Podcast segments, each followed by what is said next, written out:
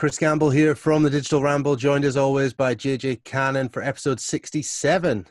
67 Gamble. Oh my gosh, how fast has it gone? I mean, we do one of these almost every week. I mean, during the holiday seasons, I think we might have skipped one or two. But for the most part, we're out here every week trying to drop some knowledge bombs on how to improve our clients and how we actually do improve our clients' home technology environment. Yeah, and that's that's always been a, a, challenge for us. Every week, we're trying to create content that's transferable to a homeowner, and that's tough for two guys that come from, uh, you know, purely industry focused, industry led over the years, and consumed content from our industry, and you know, our industry is guilty of being very inward looking, and we've tried with this show to be outward looking and approachable and share knowledge and, and transfer knowledge to the wider audience, whether you're a homeowner, a professional, another trades person, uh, or have a keen interest in, in home tech. So it is a challenge every week, but we rise to it and we, we're excited every week when we tackle something because it expands our knowledge. I love it, Gamble. I mean, this is going to be season 12, episode 67. So you want to be a home tech pro.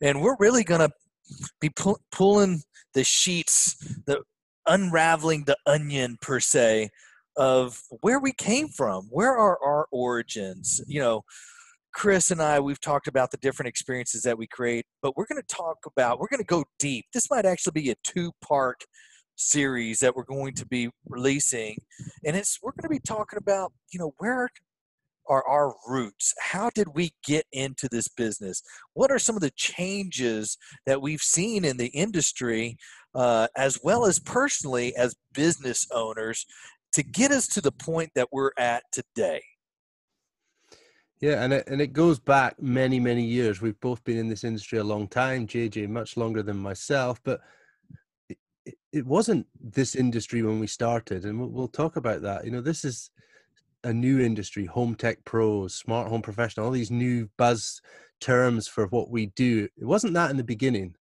uh, and we'll talk about where it was in the beginning. But as always, if you want to catch up with any of the content that we've created over the years, the best place is our website, digitalrambleshow.com, or look on all the platforms where we host our videos and our podcasts, YouTube, Facebook, 11 different podcast platforms, and the content's there forever. So we're really excited that you can access episode one or episode 66 if you want to catch up with what we did last week. And last week was an awesome episode. We got great views on both Facebook and also great listens on the podcast again this week.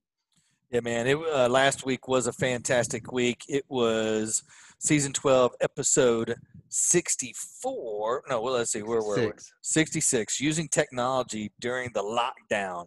Yeah. My gosh, man! Everybody's at home, you know, sitting around, and they're really not sitting around. They're being very, very productive.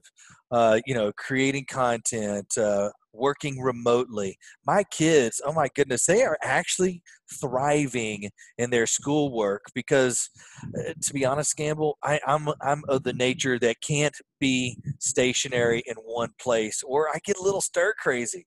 And with our kids being able to to be out of that, you know, institutional cage, you know, per se, they can they can work in a group environment, collaborate through the technology, and really i'm seeing them thrive and enjoy their education. Something something completely different uh, and i'm I, I, think it's a silver lining. I don't know how long it'll last maybe it might guide ed- our education into a different direction. Who, who knows what's what's to come of it but please tune in. If you didn't catch last week's episode uh, using technology during this lockdown please uh please go ahead after this one and check it out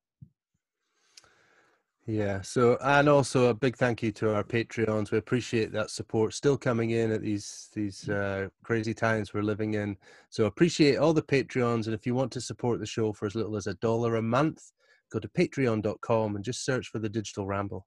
Yeah, and if you're wondering who are these two crazy guys, I'm JJ Cannon, CEO of Digital Delight here in the Houston, Texas area where we create incredible experiences through technology for homeowners as well as uh, small commercial uh, applications. and I also have a master's degree in getting knocked down and getting back up. Well, we're hoping to hear a lot more of that as well in this episode. My name's Kris Gamble. I am the founder and co owner of a business called Customized. We are a home technology installation business based in the east of England. We cover all of that area, which is a huge patch. Plus, we do a lot of work in London as well. And you can find out more about us really by following us on Instagram at customized one. All right, Gamble, you ready to get into this episode? Let's go. All right, let's do it. You know, Gamble, I started my bat business back in 1999, and uh, that was a year after I got married. And my wife and I, we were living in Dallas, and I used to work in the club environment, but I was always prior to that, I was very handy with like uh, technology. I was the kid that could set the VCR clock. And, uh, you know, a lot of people had challenges trying to figure out how to set that stinging clock. I was also the kid that you could hear coming down the road. My grandma used to always say, Mijo, I could hear you down at the light, you know, because I had one of those cars that, you know, had a large audio system. And on the weekends, I, I loved taking out you know the seats and the carpet and running the wires and building the boxes and figuring out the ohm load and, and, the power and the capacitors and all all the details of how to make a good car audio system my you know the other thing that i think inspired me as a kid were you know my dad was an early adopter of camcorders and he bought this giant camcorder system that that it was a two person rig you know, he had to carry the camcorder and it had a long kind of XLR cable and like a microphone cable that went to this carrying case that held the battery and the recorder. And I was, I, I was his assistant uh, or his assistant and I got to lag behind him and carry that behind him. But uh, man, just so much, so many memories, you know, doing that with my father. Uh, and I guess the other one was at church. I was uh, uh, we it was when PAs and sound systems and things like that were very were starting to pop in the in in the churches and and churches started to invest in the quality of cameras and and microphones and things of that nature and so i volunteered at, at our church to to work the board in the back to help uh, amplify and mic up the the choir and the pianist and and i really got a a good feeling and, and excitement about technology and connecting all that stuff together. And I found found that whenever I started looking inward, like what is something that I want to do? You know, as as an adult, and I'm recently married.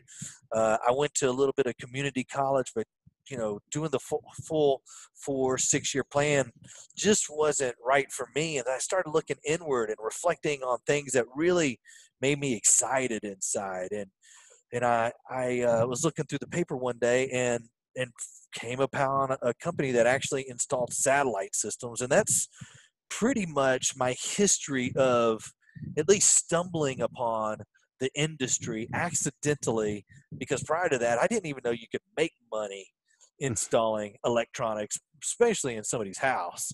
And that's kind of like my build up to, to what got me to the starting line, Gamble. And how about yourself? How did you get influenced or excited as a, as a kiddo or you know where, where did you really start finding some inspiration and, and self-searching to get you where to the starting line per se yeah i think i was always pretty pretty techy um, enjoyed number crunching maths maths challenges that kind of stuff at school physics but wasn't wasn't a techie wasn't into building computers wasn't into gaming you know as a as a kid, it was sport, football, football, football, athletics, and that that was what I spent most of my evenings doing after school. But I had a obviously an aptitude for for crunching numbers and just soaked up tech related stuff without even thinking about it too hard. Um, but I think when when I left school is when I started tuning into my technical abilities. So first I had a job working as a civil engineers technician, as a draftsman, so doing technical drawings, so very attention to detail, um, drawing up schematics for new bridges, road junctions, uh, big drainage schemes for for projects in the, in the north of Scotland where I, where I was living, uh, where I grew up, and that probably would have been my career path.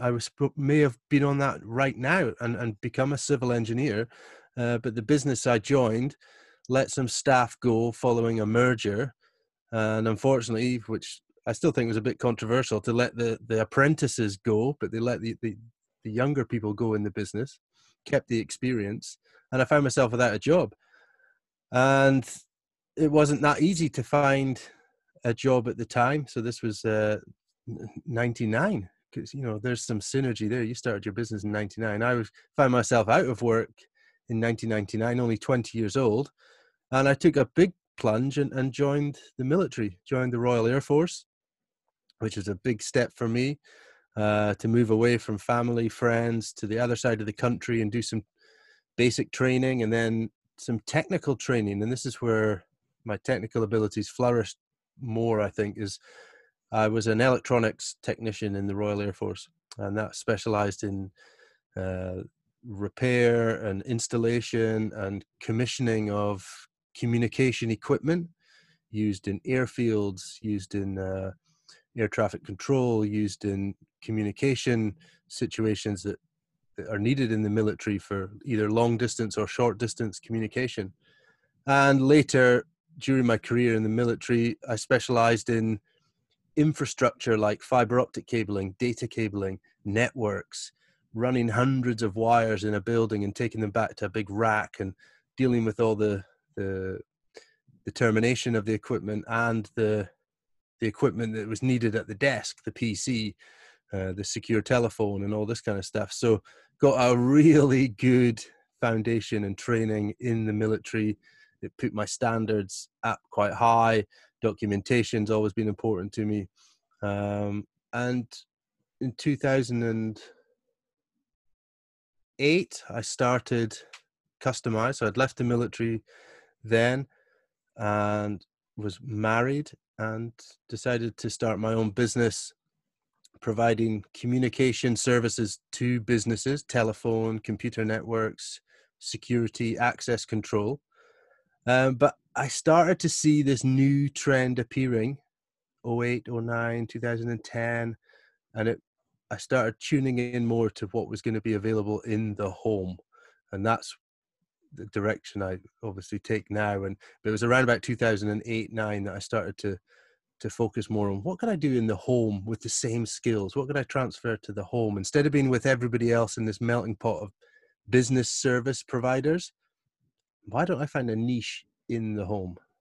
Yeah, you know, we were up in Dallas and and that like and in Dallas I was working in the club environments and and decided you know I was I was I was just married figured that wasn't the right place for me or you know if I was going to start a family maybe I should look in a different area and happened upon a job for a guy that was installing satellite systems and and uh, so was hired on by him and and uh, we started and this was when satellites the small little dishes were just starting to come come online and they were the sony dishes and i think uh, PrimeStar uh, was coming out and in the hood they called it crime star so we were putting a lot of those putting a lot of those in and taking down these giant c-band dishes. It, it was kind of it was a lot of fun for a young kid. I was 21 at the at that time and uh, just learning something new and, and something exciting and and uh, I went home and, and we were also installing a lot of uh, uh, Bose systems and in Dallas there was a was it Digital Delight was that that the name of the no, company early no, on no. no the the company that was in Dallas I don't remember the name of the company that I was working for up in Dallas but they were but they were also installing uh, Bose surround sound systems, the one of the original lifestyle lifestyle systems back in the day, and it also opened my understanding up that not only was there's opportunity in installing satellite dishes, but also installing surround sound systems, and um, we weren't originally from Dallas. We were from Houston, and I, I, moved up there for work. And I said, "Honey, you know what? I think we're, you know, I'm young enough. I think we could probably make a go at this on our own. So let's move back to Houston. Let's move in with with uh, your parents or my parents. We lived with both whenever we were starting out, and uh, let's see if we can start a business and and give it a go." And that's that's that's what we did. And so we packed and that up. Was that was Digital Delight? Yeah. Yeah. And so when it's we been, moved, this has been a long running brand. Yeah, Delight. yeah. Digital Light brand has been out. Uh, Gamble, come June, it'll be 21 years that, that we've been in business, and it's always been digital delight from from the inception. The only thing that has changed is the services that, that we have provided. And when I came into Houston, uh, I tried my hand at satellite dishes and it was okay. But really, where we flourished was relationship with Bose. And we found a fantastic manufacturer that had a lot of opportunity for uh, installing uh, surround sound systems. We also went out and hustled all the, the Radio Shacks at the time, as well as satellite installation for uh, inst- uh, satellite service providers, and they needed installation guys to go out that could do some good quality work for them. And so I hustled everybody that I could find to try to generate up enough work because there wasn't the internet back then. There was not yeah, I mean the cell phones were just now starting to starting to come out as as something that was available, and there was the internet. Don't get me wrong, but nothing like you know what we have access today. And so we we went out uh, and hustled all those different opportunities, looked through the green sheets to see what kind of opportunities were there, and I was uh, making bandit signs. And bandit signs were these uh, uh, these signs and it had digital delight on there. The logo is completely different than what you see on the hat now. And uh, we would sit them in front of neighborhoods. So these new neighborhoods that people were driving in, you know, if you want surround sound, call JJ. Or we'd find a telephone pole at a at a stoplight and hammer up our bandit signs there, and hoped, kept our fingers crossed that they'd last, you know, two or three weeks before the city came by and ripped them down. And that's essentially how we started our business and just off of pure hustle pure sweat pure getting out there communicating with with people that, that didn't even know there was an industry that existed to help them with eh, connecting their VCR because the VCRs were, were still necessary, connecting uh, satellite dishes, uh, maximizing the connectivity of their stereo systems at the time.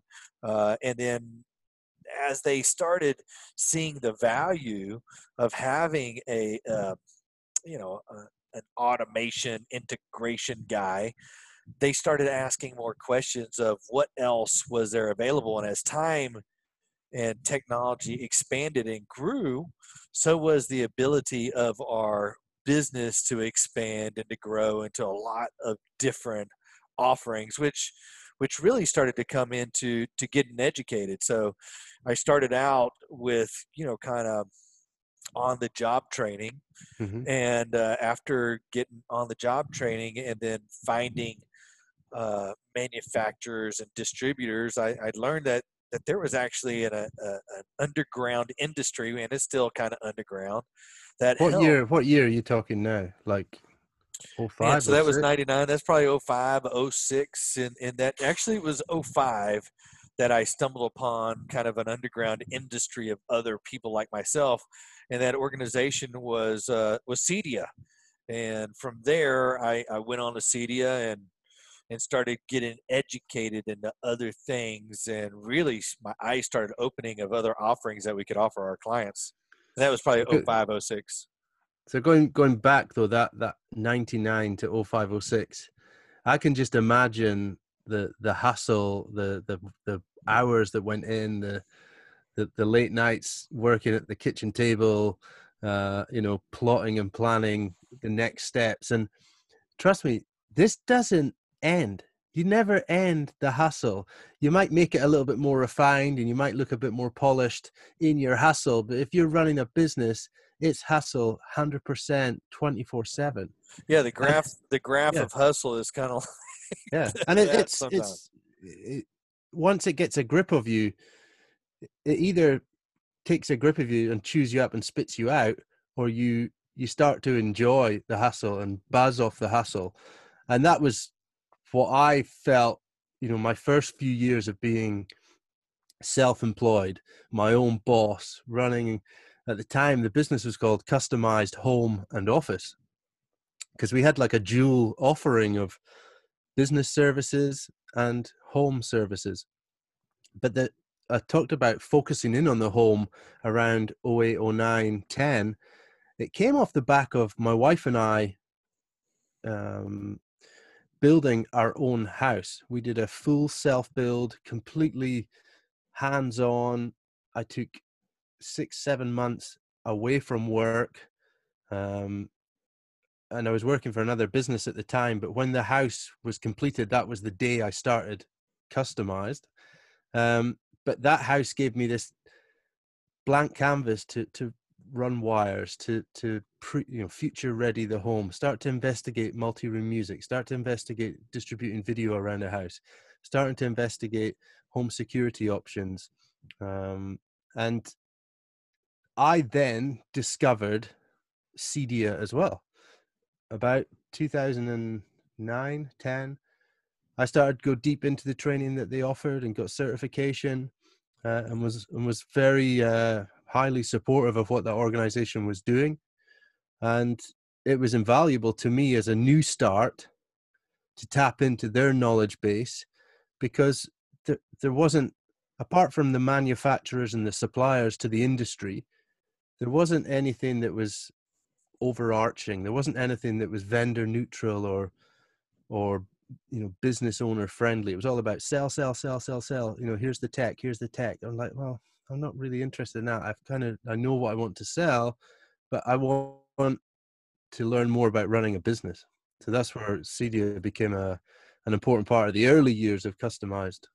Yeah, and Cedia, for those that don't know, and if you're interested in becoming a home technology professional, it might Cedia might be something that you might be interested in, especially with uh, some of their different courses that they have to offer. But it's Custom Electronic Design and Installation Association, which is the acronym. Well, the acronym is Cedia for for those words. And and whenever I went to Cedia, uh, I was taught by by a gentleman, Frank White and at the time I didn't realize how uh, deep this guy runs, and and he still is an intricate part in Cedia, but he certified me as a uh, as an integrator, and the way that that he inspired people to want to be a part of the industry really uh, you know poured water on this on this young flower of a guy that really wanted to do some incredible things. And and Frank uh,